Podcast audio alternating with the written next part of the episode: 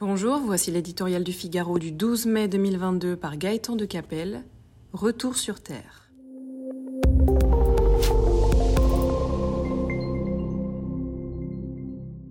Le vent tourne vite en économie. Voici quelques mois encore, ceux qui s'inquiétaient de l'envolée de la dette passaient pour d'incorrigibles Cassandres accrochés à des lubies d'un autre temps. Le cœur des modernes dissertait sur le monde nouveau en leur faisant la leçon. Le progrès économique, la mondialisation, les gains de productivité, nous expliquait-il, avaient définitivement vaincu l'inflation. Les taux d'intérêt devaient rester ad vitam aeternam cloués au plancher, l'endettement devenait une question secondaire.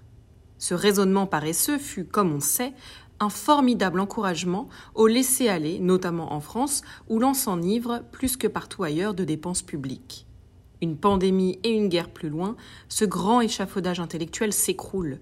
Le mirage de l'argent magique et la fable du crédit sans fin sont emportés par les tourments du monde. Ils laissent derrière eux trois bombes à retardement. Une inflation galopante, des bulles spéculatives, avec la bourse, l'immobilier, les crypto-monnaies, et des montagnes de dettes. Sans filet de sécurité cette fois, le piège se referme aussi sur les banques centrales, ces pompiers pyromanes qui, après avoir inondé plus que de raison le monde de monnaie gratuite, sont désormais contraintes de relever une à une leur taux d'intérêt au risque de casser la croissance. Pour un quinquennat placé sous le signe du pouvoir d'achat et des tensions sociales, ce grand chambardement tombe bien mal. La cigale, ayant beaucoup trop chanté, se trouve aujourd'hui fort dépourvue.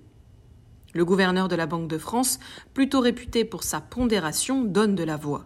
Il met en garde contre toute nouvelle dérive budgétaire susceptible de menacer la soutenabilité d'une dette appelée à coûter de plus en plus cher. Au moment où le ciel s'assombrit, l'État serait bien inspiré de reprendre enfin la maîtrise de ses dépenses.